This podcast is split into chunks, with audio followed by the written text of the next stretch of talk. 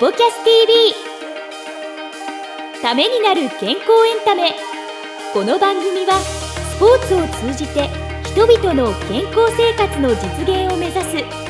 5台の提供でお送りいたします。YouTube 版ではエクササイズ動画もお楽しみいただけます。こんにちは早川洋平です。石崎優太です。ためになる健康エンタメスポキャス TV、えー、今回もやってまいりました。石崎さんよろしくお願いします、はい、よろしくお願いします、えー、これ以前ねやっぱりこうホッとするひとときみたいな感じで、はい、あのコーヒーとかね、うんうんうんうん、飲むの入れるのは楽しいって話したと思うんですけど、はい。えー、リモートワークの機会なんかもね、うん、あの多かれ少なかれ増えている方も多いと思うんで、うん、やっぱり何か仕事したりする中でやっぱり飲み物って結構お供だと思うんですよ、はい、僕なんかやっぱり家で仕事する機会も多い、うんうん、その中でもちろんコーヒー大好きなんですけど、まあノンカフェインだとしても、ずっと飲んでるとやっぱちょっと胃にもたれたりするじゃないですか。そね、その中で、まあ個人的にはですね、いわゆるそういうドリンクを何種類持てるかというかですね、あ。と秋っぽいんじゃない？じゃないですかとか、飽きるじゃないですか。結構いろんなね、種類のね、飲み物を使い分けて、使い分けてとかいくつかあるんですけど、すごいっすね。はい。コーヒー、えデカフェのコーヒー、でそれも両方豆で海外からあの輸入してるっていうのがあるんですけど、輸入っていうか取り寄せてるのがあるんですけど、その他にごぼう茶おごぼう茶ね。はい、まあ、血糖値を、ね、抑制するっていう意味でもいいし、はい、冬なんか特に寒いので、真夏はちょっとあんまり飲む気になるんですけど、冬は温まるので寒い時、ごぼう茶も朝いいですし、あとね、ハーブティーは結構ね、ペパーミントとか、ミントティーがね、個人的には特に朝の一杯とか結構爽やかなミントティーね、はい。飲みます？僕ね、ミントティーって飲んだことないかもしれない、ミントティーって。本当ですか？じゃあいいも悪いも正直よくわかんない。わかんないっすね。じゃあこれぜひお勧めしたいです、ね。あ、そうですか。まあ、本当に爽やかで、えー、あの、まあ、ちょっともうね、あの、あのミントな感じですけど、だから僕今個人的にはそのコーヒー、まあもちろん紅茶も飲みますし、えー、まあ、ノンカフェイン、デカフェ、ルイボスティーなんかも飲んだりします。うんうんうん、なんかごぼう茶が秋冬は熱いんですけど、まあ年中熱いのはミントティー。ミントティー。ああ、いいっすね、ミントティーってなんか。で、やっぱティーバッグで結構売ってるのもあるので、そう。でも、やっぱりコーヒーなんかもそうですけど、そういう、なんだろうな、ハーブティー系ほど、あの、同じミントティーでも、まあなんかもう十人十色というかね、全然味が違うので、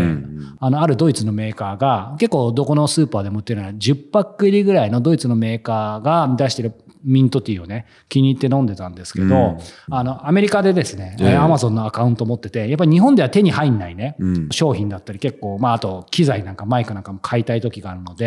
で、アメリカに住所はないんですけど、そういう代行してくれるアメリカに倉庫を借りてですね、そこが住所を持ってるので、そこに毎月お金払うと、これ、あの、合法なんで全然問題ないんですけど、えー、そこで、要はアマゾンなんかで買ったものをそこの倉庫に届けてもらって、その業者にお金を払ってるので、そこから、例えば段ボールに入れて輸入できるんですよ。個人輸入、ね。なるほど、なるほど。はいで、それで、ミントティーをなんかアメリカで、あ、これオーガニックだし美味しそうだなみたいなのを、その日本で普段買ってるのとは別で、この間、あの、仕入れてみたんですよ。はい、買ってみそうしたらね、うん、美味しくなかった。美味しくないんだ。そういうオチかよ、みたいな。あの、これは、個人の、これも見解ですけど、これ慎重に話さないとですけど、うん、その、海外でも結構匂いきついのとか、うん、あまあね、あるでしょうね。日本人がね、そんな好きじゃない匂いとかね。そうそうそうそう。で、あの、ミントティーなんですけど、なんかね、ちょっとね、シナモンかなんかわかんないですけど、ちょっとね、甘い香りがついちゃって、てて、ちょっと混ざってんのかなと思うんです。だからその商品が悪いわけじゃないんですけど、まあ合わなくてですね、それ今、あの30袋ぐらいのどうしようかなと悩みつつ、まあでもね、あの、もったいないんで、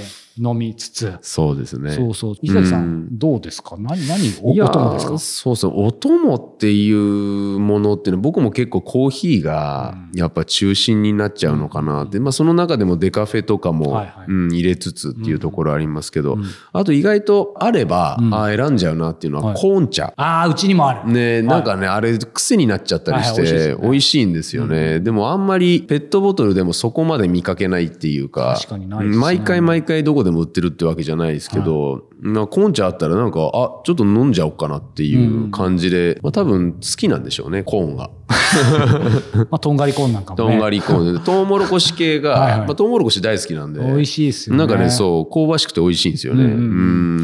今、どんなオープニングかちょっとよくわかんなくなってきましたけど、いやいや、でも飲み物ね、みんなお気に入りのものもあると思います。すね、まあ、石崎さんはね、まあ、ほどほどにですけど、お酒もね。そうですね、はい、やっぱりね、アルコールでね、ビールから始まって。はいはいえー、何でもいける口なんですか、まあ、何でもいけますけど、やっぱり日本酒好きですね。あ、そうなんですね。そうかそう。僕全然飲めないんでね。またいつか機会があればね、それをちょっとご指南いただいてという。はい、いや、もういくらでもお話できますので。はい、ということで今日はね、オープニングでちょっと飲み物、はい、まあでもね、豊かになりますので、あのまたねこ、こちらもね、機会あればぜひコメントとかでもね、ねこんな珍しいものあるよとかね、あいいですね。ぜひ知りたいので、はい、えー、お寄せいただけたらと思います。はい、えー、それでは本編の方をご覧ください。どうぞ。どうぞ。文田先生がさっきおっしゃったんですね。エビデンスってよく僕らも仕事してるとなんかそういうの求めちゃいますけど、はい、よしあしありますよね。そのエビデンス進行というか、それは確かに大事な部分もあるのかもしれないけど、最終的になんか今お話があって大事なのはやっぱり個々の、はい、もちろん先生がおっしゃるように多分本質としてはつけない方がいいと思うんですけど、その同じえー、ちょっとつけるでも、多分先生が今までチェックしてきて、かなり問題ない人もいれば、すごい出る人ってやっぱ個別差あるわけですよね。あります。だからなんかエビデンスも大事だけど、大事なのはやっぱり最後は個々できちんと向き合って、さらにプロフェッショナルな力を借りて、定期的にやっぱチェックしてどうかっていうのが大事ですよね。そうですね。私は、あの最近3の法則っていうのが、すべてのその美容と健康のものには3の法則が成り立ってるなと思うんですよ、あ、これもこのサムネイルになりそうですね。あ、そうですか。ちょっと YouTube の考えちゃいましたけど。はい。3の法則っていうのは、はい、まあ何かいいと、例えばあの、シャンプーならシャンプーがいいということにしますよね。うん、そうしたら、10人いたら3人の人は、あ、すごくいいですよと。何の問題もありませんっていうことになるんですよ。で、あと3人の人は、いや、どうもシャンプーやるとかえって痒くなったり、老けが出たり、なんかこう、あまり僕には合わないんだよね、というような人が3人出てくるんですね。でも、まあ、その中間が3人ぐらいいて、まあ、その他っていうのは1人。こういうふうに分かれるのが、まあ美容なのかなと。うん、10人のうち3人良くなった人がいれば、うん、その3人がいい、いい、いいよ、いいよ、いいよって言うと、うん、もう商売になる。20人いれば6人ですよね。まあそういう人たちが、まあいいって言ってますと。その人たちはいいと思ってるから本当にいい、いいって言いますよね。でも、本当は悪い人たちもいて、その悪い人たちの意見ってのは出てこないわけじゃないですか。特にビジネスが絡むとね。そうですね。だから、で、その、あの、宣伝だとかそういったところに出てくる人たちは、3の法則で10人のうち3人は良くなってる人の話ですよね、と。まあそういう形で見ていかないと、今の世の中は、ちょっと自分に合わないものをちょっと、あの信じて使い使い進めていっちゃうと、ちょっとあんまり、えー、ハッピーじゃない結果に終わる場合もありますよっていうことですよね。つまりよくあれね、アンケートでそのお客様の声、97%の方がいいと言いましたって言っても、うん、そのそもそもの母数の100が打率3割の3割の人を100人取ってる可能性があるってことですよね。そうそうそうそうこう、磯崎さんどうですか？実際まあ髪の話もあれですけど、うん、肌の方も読んでいただいたりね、まあそれこそね、奥様もいらっしゃったり、はい、こう、周りに女性もいる中で、なんかその辺の、まあ実際この話を奥様とされたかどうかわかんないですけど、なんか感じることとかあります？いや、まあ例えばあの、なんていうんでしょう、このコロナ禍で、皆さんあのマスクしていて、うん、で、あの、ここだけで、はいあの、よく女性は、うちのスタッフもみんな言いますけど、ここだけで済むから、もうマスク最高みたいな。ああ、今後もつけたいみたいな、つけたいみたいな。もうで、外すのをね、嫌だっていうような人もいらっしゃるじゃないですか。で、あとは、あの、まあ、僕はあの仕事でテニスとかゴルフっていうあの中心でスポーツをやってる。で、お客様が必ずバッチリ、皆さん、まあ女性ですからメイクはあのバッチリされていくんですけど、その汗との、で、汗をかいても、化粧崩れないとかっていう、うん、いわゆるウォータープルーフとか言うんですね、はい、その汗とのその化粧品とのその関係とか、なんかその辺とかで読んでた時に、肌が荒れないのかなとか、うんそういうところっていうのはどうなのかなって思ったんですいいポイントをつけますね。それは本当にその通りで、はい、例えばそれが一番ものを言うのが日焼け止めなんですよ。日焼け止め、はい。日焼け止めを一生懸命塗りますよね。みんな塗ってます。塗ってますよね。例えばこういう鏡にですね、はい、鏡にこう一度日焼け止めをこう塗ってみると、濃く塗れてるところ、薄い塗れてるところ、ものすごいこう、ムラムラに塗れるわけですね、うんはい、均一に全部塗れてないんですよ。でまずこれが一つですね。それから、やっぱり人は汗かいたり油がこう滲み出出たり常にしてますから、うん、そういったもので塗った、えー、日焼け止めが薄くなったり濃くなったり、あと笑ったりなんかするとシワに入ったり、はい、まあそういうふうに均一に塗れないっていうのは一つなんですね。うん、で均一に塗れないとですね、まだらに焼けちゃうんですよ、日焼けはね。うん、だからまだらに焼けちゃうのがこう繰り返していると、こうやってよく見ると、もうまだらまだらにこう焼けてるっていう肌になっちゃうんです。そうするとですね、くすみを直すっていう時に、均一に真っ黒だったら、レーザーをザーッと当てれば、ザーッと均一に白くすることができるんですよ。だけど、ムラムラに焼けてると、レーザーをザーッとかけると、白いところからどんどん白くなるんですよ。黒いところは残っていくから、レーザーかければかけるほど、ムラムラにこうなってくると。白くなっていくまでものすごくあの苦労するみたいなね、そういうこともあるんですね。なるほど、うん。で、顔の美っていうのを考えると、色は黒くても白くてもいいんですよ。どっちでもいいから、皮膚の色は均一であるっていうことが絶対条件になるんですね。ある一点は茶色で、ある一点は赤くて、ある一点は肌色でみたいなのが混ざり合っていると、イレギュラーな顔っていうのは綺麗に見えない。だからそういった日焼け止めを塗ることによって、ものすごくその肌の美しさを損なっていくっていう傾向は、私は顕微鏡で見ててあるなと思って見てますね。あともう一つは、脅迫観念がすごいですよね。冬なのに手袋をして頭巾みたいなのをかぶって、もう絶対その紫外線っていうか太陽の光に当たらないような工夫をしてるっていうか、そういう努力をしている人がよくいますよね、うん。うん、あれってどうなのと思うんですよ、やっぱり人間って本当は冬とか春とかそうですけど、あの、日向に出てこう日光浴すると気持ちいいじゃないですか。うん、そういう気持ちいいっていう本能を抑えて、太陽から逃げる逃げるっていうことをしていると、やっぱり骨粗鬆症になったり、うん、何よりも太陽の当たらないところに生命は育めないっていう、うん、そういう原則に反していくことになるのかなということなんですよね。健康は守れないんじゃないかなというふうに考えるんですよ。一番肌にとって過酷な人たちの肌ってどうなってるのかなって興味を持ったんですね。やっぱり漁師だと思うんですよ。あの、潮風に当たり、いつも濡れて、塩塩で濡れて、しぶきを浴びて、紫外線枠さんさんとしたものを浴びてる人たち。じゃあこの人たちの肌ってすごい汚いんだろうなっていうふうに思うんですよ。ところがですね、ぜひ調べてみてください。漁師顔。実は漁師の顔がいっぱい出てきますよね。ええ、それをよーく見ていくと、ほとんどシミとかないんですよ。漁師さんってくすみやシミはない。ただ日焼けはしてます。うん、うん、綺麗な赤銅色してますけど、うんあの、シミはできてないんですよ。不思議だと思いませんか、うん、シミになる、シミになるって脅されてるわけじゃないですか。はい、でも結構ね、すごいシワくちゃになってるわけでもないし、すごいシミがあるわけでもないんですね。やっぱり日本人っていうのは特に、あの、メラニンっていう日焼け止めをもうつけて生まれてきてるんですよね。日焼け止めをつけて？はい。そうか。メラニン、メラニン色素っていうのは日焼け止めなんですよ。あの、優秀な日焼け止めですよ。うんうんだからそういったものをつけてる日本人っていうのは白人とはやっぱりちょっと違うんですよね。うん、だから日本人の場合は、まあ、少々その日焼けをしてもいいように作られている非常に優れた皮膚を持ってますので、そこに白人の真似をして日焼け止めをつける必要は僕はなさそうだなっていうふうに思うんですよね。その話は初めて聞きましたね。あ、そうです。確かにその日本人がってでもそうですよね。はい。でも、あの、何人か外人の、あとかアジア人の漁師の顔も出てくるんですけど、白人の人でも、漁師って言って出てくる顔は綺麗なんですよ。そうなんですね。はい、だから、なんか変なものをつけてない方が、うん、ただし、やっぱりあの医学的にあの考えると、はいはい、赤くなっている、かゆいとか、なんかつけると、日焼け止めつけたりなんかするとクリームのあの刺激で赤くなったりしますけど、うん、赤くなったところ紫外線当たると、これはシミになります。ああ、そういうことなうん、シミになりますけれども、あの赤くないところは、シミにはならないんですよ、反対に言うと。うん、健康な肌はいくら太陽に当たっても、本当はシミにはならない。うん、シミになるのは赤くなっているところ、炎症があるところは赤くなる。炎症のないところは赤くならない。っていう原則もしてたらいいんじゃないかなと思いますね。先生、ここでですけど、まあ本当にね、詳しくはこの肌と髪の本読んでいただきたいんですけど、ね、本当に簡単にで、すみません、恐縮なんですけど、はい、いわゆるその肌断食したい人、髪断食したい人、つまり具体的に、えっと、例えば肌断食だと、うん、まあ何もつけないっていうのもそうですけど、つまり洗洗顔方法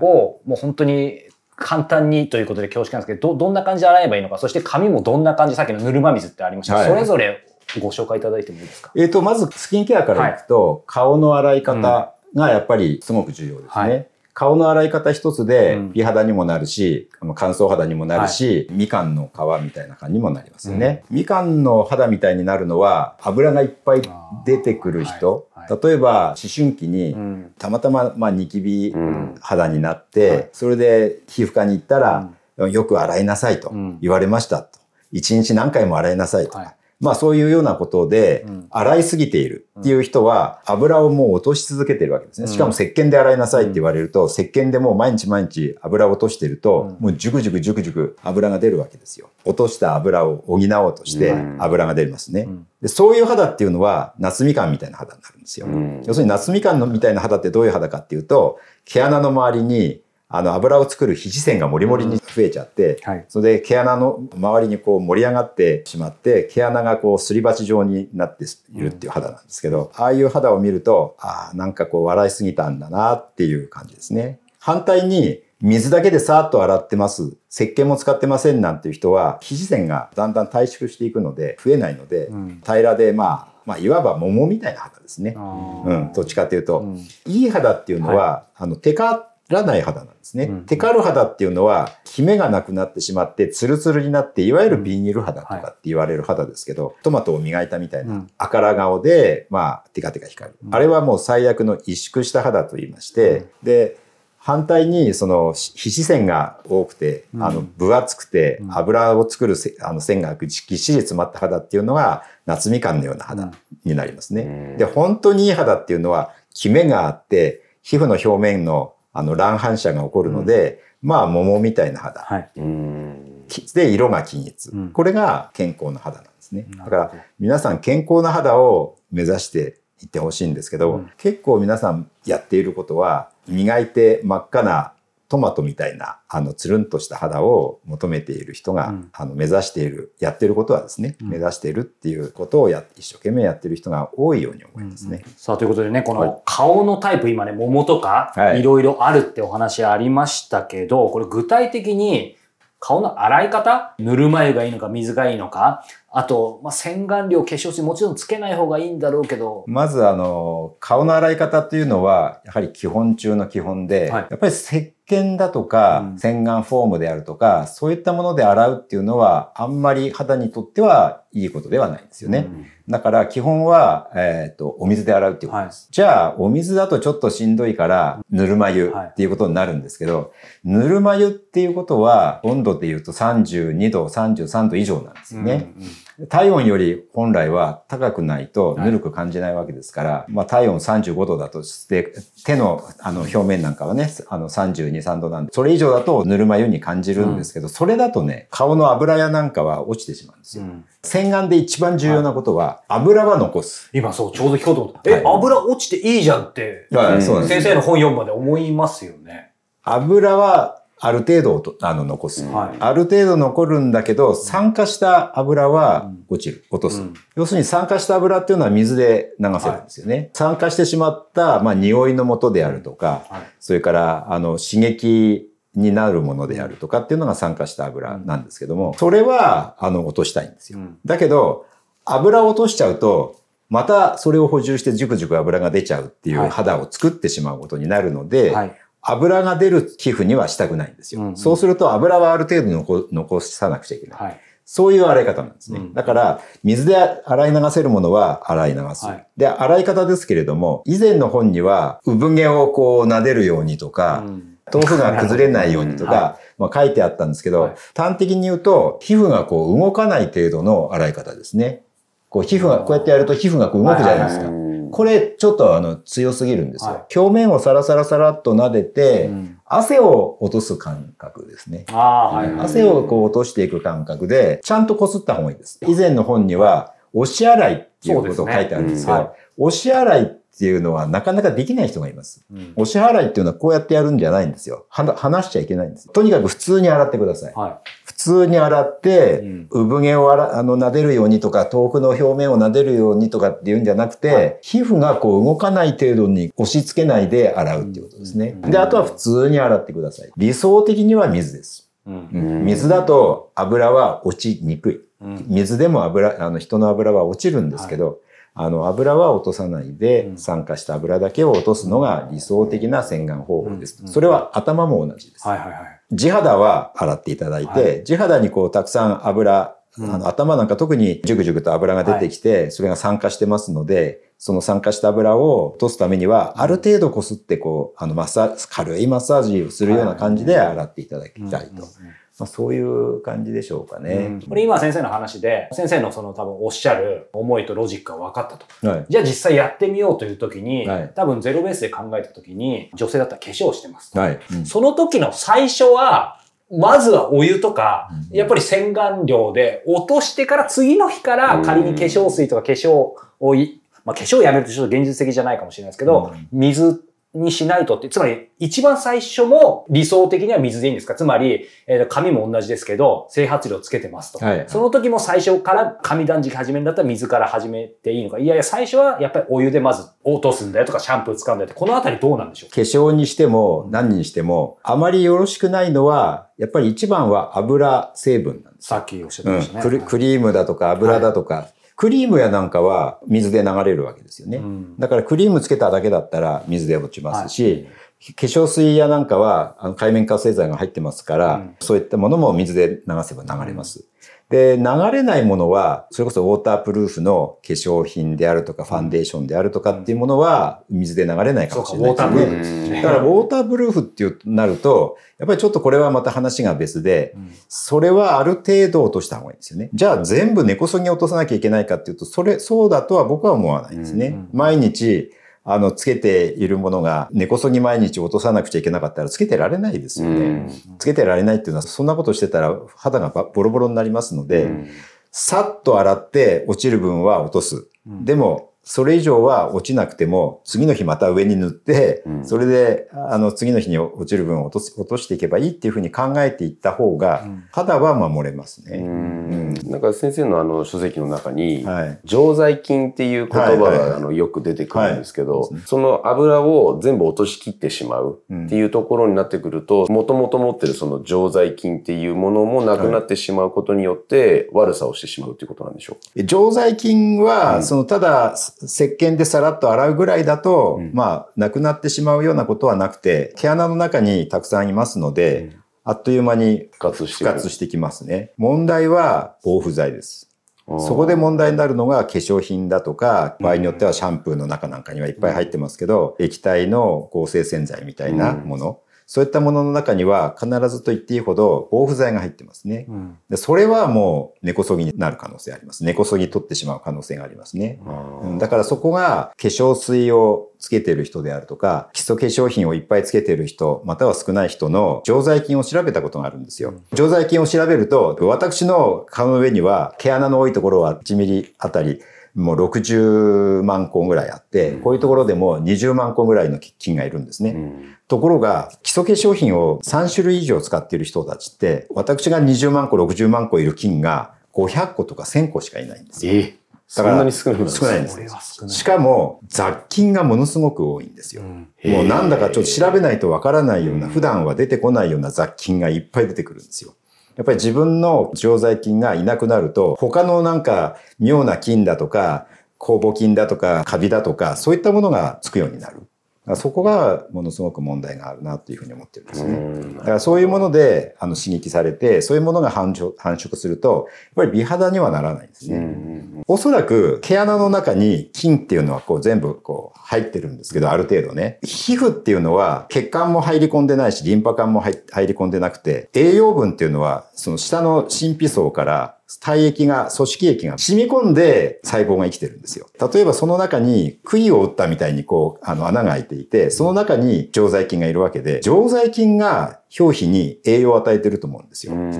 だから、常在菌が変化していなくなっちゃうと、表皮に栄養を与えてる肝心な菌がいなくなる。いなくなると美肌にはなり得ないだろう。うそういう感じが見てるとありますね。腸内細菌もそうじゃないですか。うん、腸内細菌がもういわば全ての栄養を提供してるわけですよ。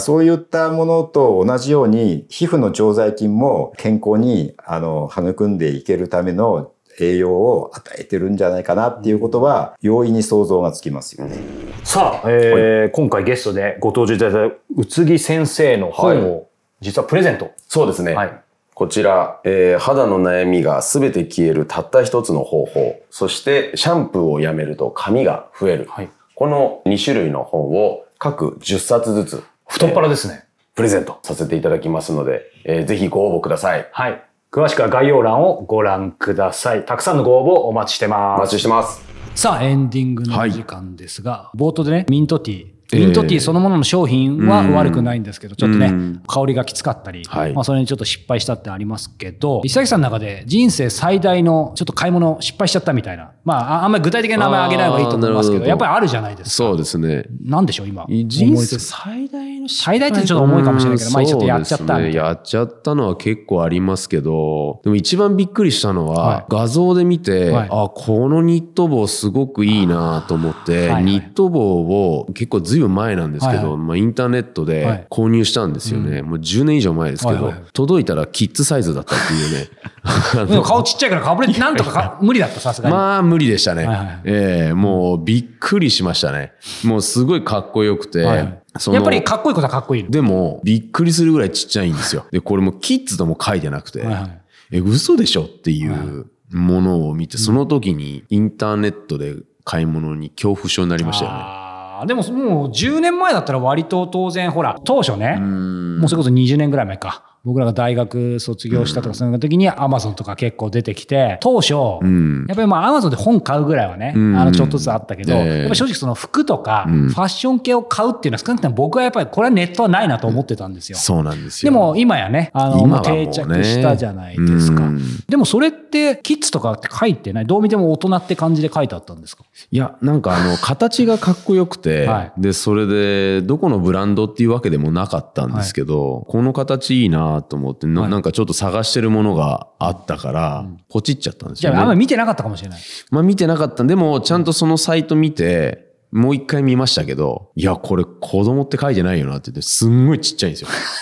もうこれ、いや、キッズっていうか、はいキッズでも被れないかもしれない。もうちょっとちっちゃいんですよね。だから。新生児？ベビーなのかなっていうぐらいのものが届いた時に、怖いと思いましたね。10年前だとまだお子さん生まれてない。いや、全然生まれてないです生まれてればその新生児いけたかももっと前です、もっと前です。10年以上前ですよ。はいはい、うん。でも、でもインターネットで物が買える時だったんで、はい、12、3年ぐらい前ぐらいだったと思うんですけど、うん、あれはでもびっくりしましたね。うん、まあでもそういう意味ではね、やっぱりその身につけるものっていうのはね、うん、あの、やっぱ確実じゃないと未だにちょっと難しいところはまあ正直ありますよね。そうですね。うん、でもあと靴もありますよ。ああ、靴は ありますよね。あの、某有名なブランドだと思いきや。あ違ってた、えー、そういう話ですね。いやいや、偽物だった。あの、し、なんか、